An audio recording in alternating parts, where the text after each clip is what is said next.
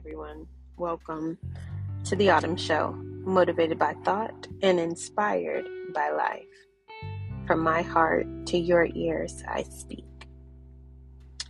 Today's episode, I will give the disclaimer that it is recorded in my car, but I want to let you know that this is really just where I'm at.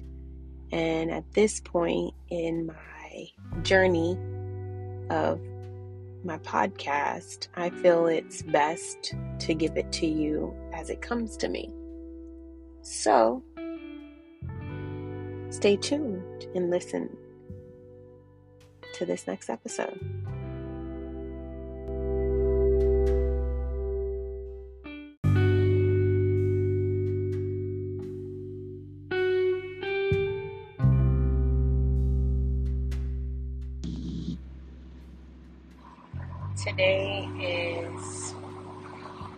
May the 11th. It's currently 4:11. Interesting. 11 11. Um I feel compelled to record this moment because I'm watching a workshop session that is talking about systemic issues and how societal classifications eh, has had an impact on the mindset of people. One statement that was made was around being in poverty and from a child growing up in a space and place of poverty yields a psychological challenge that one grows up with, indicating this fear of challenging higher power. Additional to that, it was said that someone that grew up, uh, experienced poverty in child years,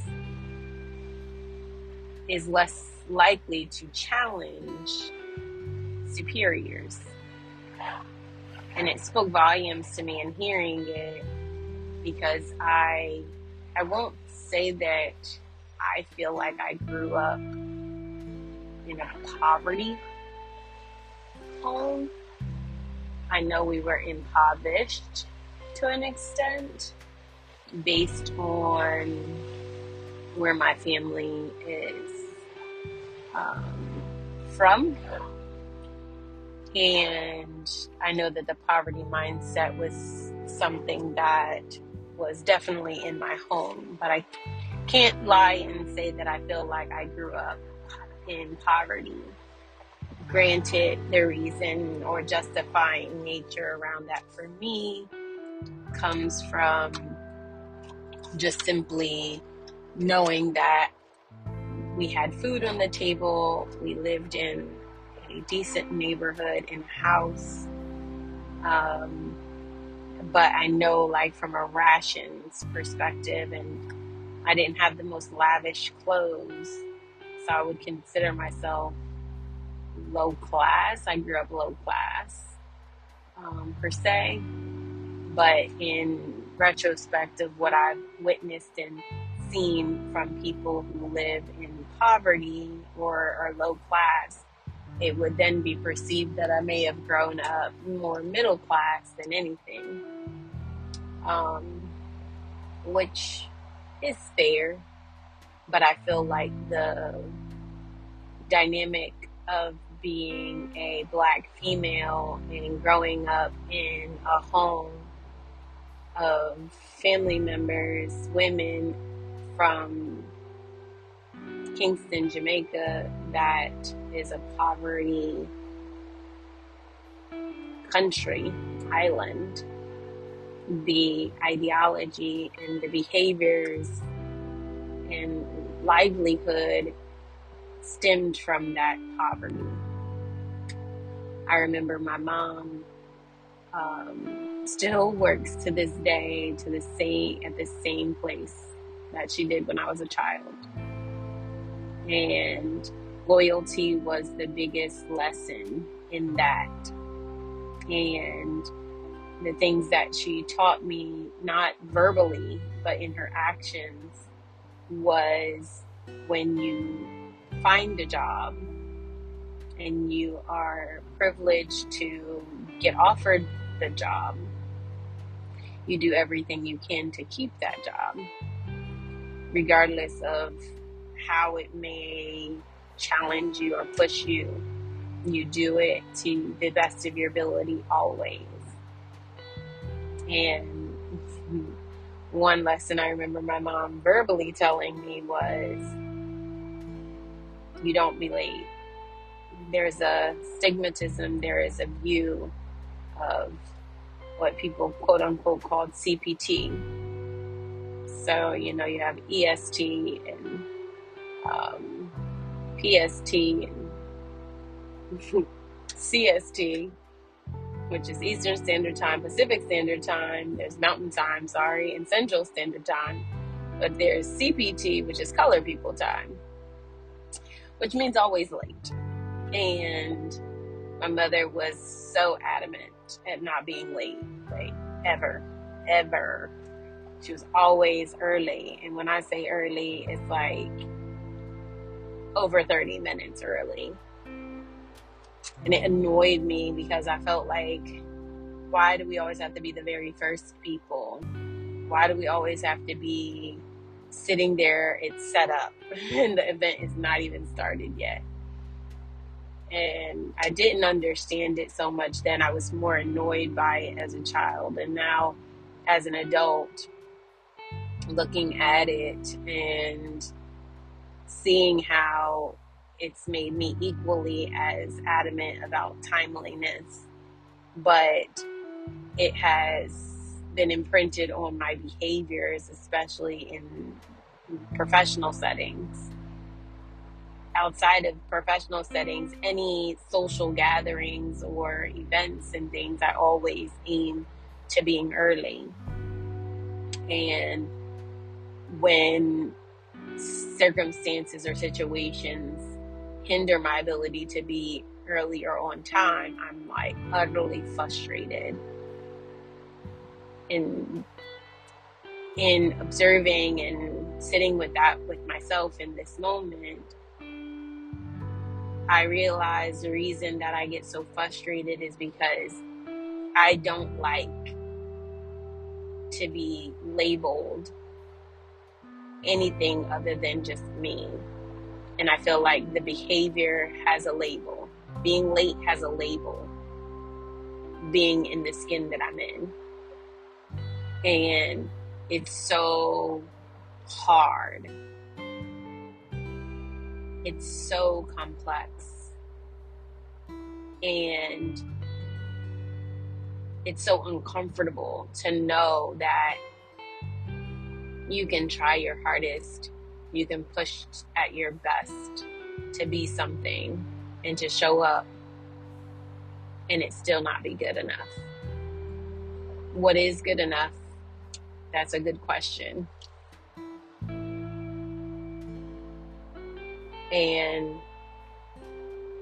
knowing that within our so, uh, social world, and the systematic nature of things is not necessarily set up for me to win, but it's also not necessarily set up for me to fail. I feel like sometimes I've positioned my mind around the idea that it is an oppressed, oppressed state and system to keep the mindset weighted and to keep the behaviors in line But what are those lines and what are those boundaries? I believe that they're really just things that we imprint and impress on ourselves based on the things that we believe or have seen.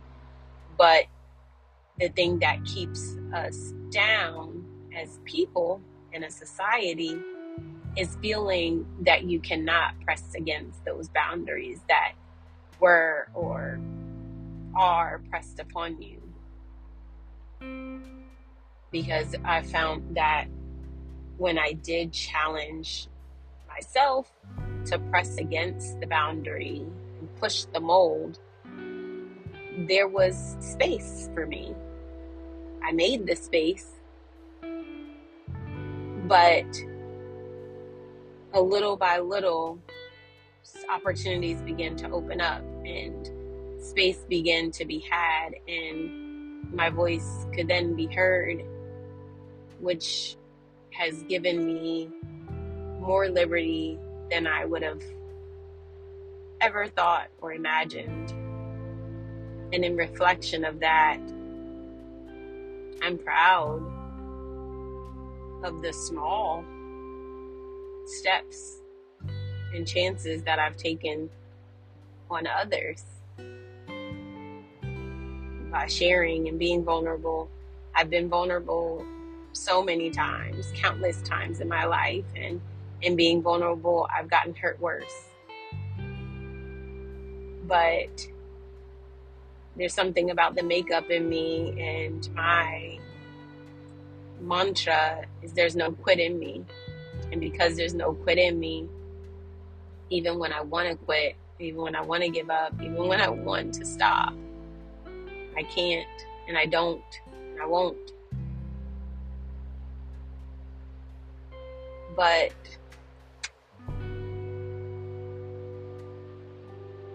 there is a makeup of how my childhood life was growing up that hinders my ability to think of myself in any higher position and more recently have been challenging to consider myself greater than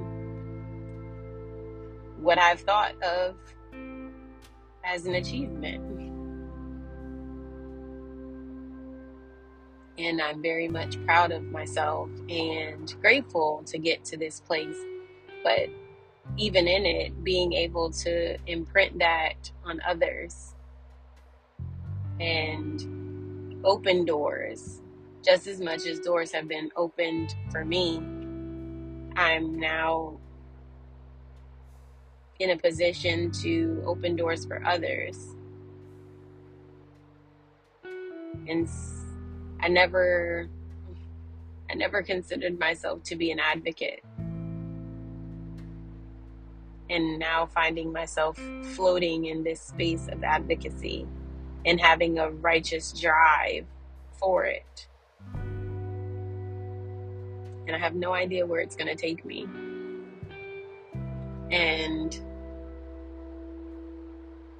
honestly, things are moving so quickly, and there's so much information and change that's happening that it doesn't even give any room for me to be afraid of that. It's just moving. And I'm just like, okay, here we go. Let's roll with it. So we roll. And I have no idea what's going to come of it next. But what I know for now is I'm here. And I am pushing. And I'm listening. And I'm showing up not only for myself, but I am showing up for the people who lack the bravery, courage, and voice to speak for themselves. Whether you look like me or not, I feel like one of the commonalities that is out there is the fear of rejection. It doesn't matter what you look like. At some point in life, doesn't matter where, we all find ourselves being afraid of that rejection. And are afraid to speak up and out. Whether that's to our parents about how we feel or what we're thinking, whether that's to a boss in a workplace or manager, whether that's to a friend or lover, whether that's at a restaurant about the food that was piss poor.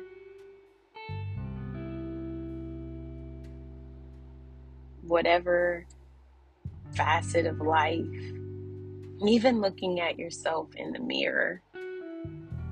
Sometimes we can be afraid to face truths. But I know without a shadow of a doubt that this journey that I've been on in seeking out the truth, I'm beginning to feel freedom and liberty like I've never felt it before. Without fear. Open arms. I know that my intention and my heart is truly in the right place. And because of that, I feel free to speak. So I do. And here I share how I feel and what I've experienced. Because someone needs to know that they are not alone in whatever circumstance, situation. Whether you consider yourself to be a minority, a black woman, a black man, if you are a human, there's some facet of something in your world and in your life that you may have experienced and found hard to face. But in this moment today, I just want to let you know that you are not alone.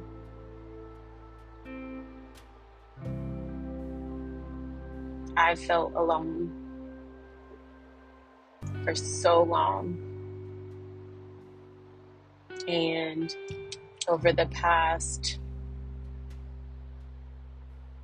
several months, I've been working and working and working and working on me. And in working on me, the more that I dig, partners, allies, friends, and love have shown up for me to tell me and show me that I am not alone. Even though the journey may not be the same and there may not even be a relation, just knowing that however I feel or whatever I have experienced even going through my realization and healing, I'm not alone. And it has been the greatest gift that I could have not even asked for.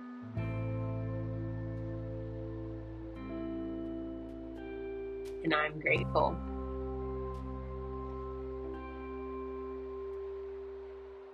I remember some months back, I don't even know if I recorded about it. I feel like I did, but it could have been in my head. But